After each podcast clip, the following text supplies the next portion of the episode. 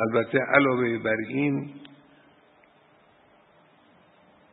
شایستگی های حرفه‌ای معلم و شایستگی های عمومی معلم در طول خدمت هم باعثی رسد بشود. یعنی صرفا اول کار اهمیت نداره. اون اول کار اهمیت داره لکن ادامه هم اهمیت داره. و راهش این است که ضوابط گزینش کمرنگ نشه. چون خب یه مقداری سختی هایی داره گزینش های در چارچوب ضوابط یه مقدار سخت. نگذارن این سختی موجب بشه که این ضوابط کمرنگ بشه.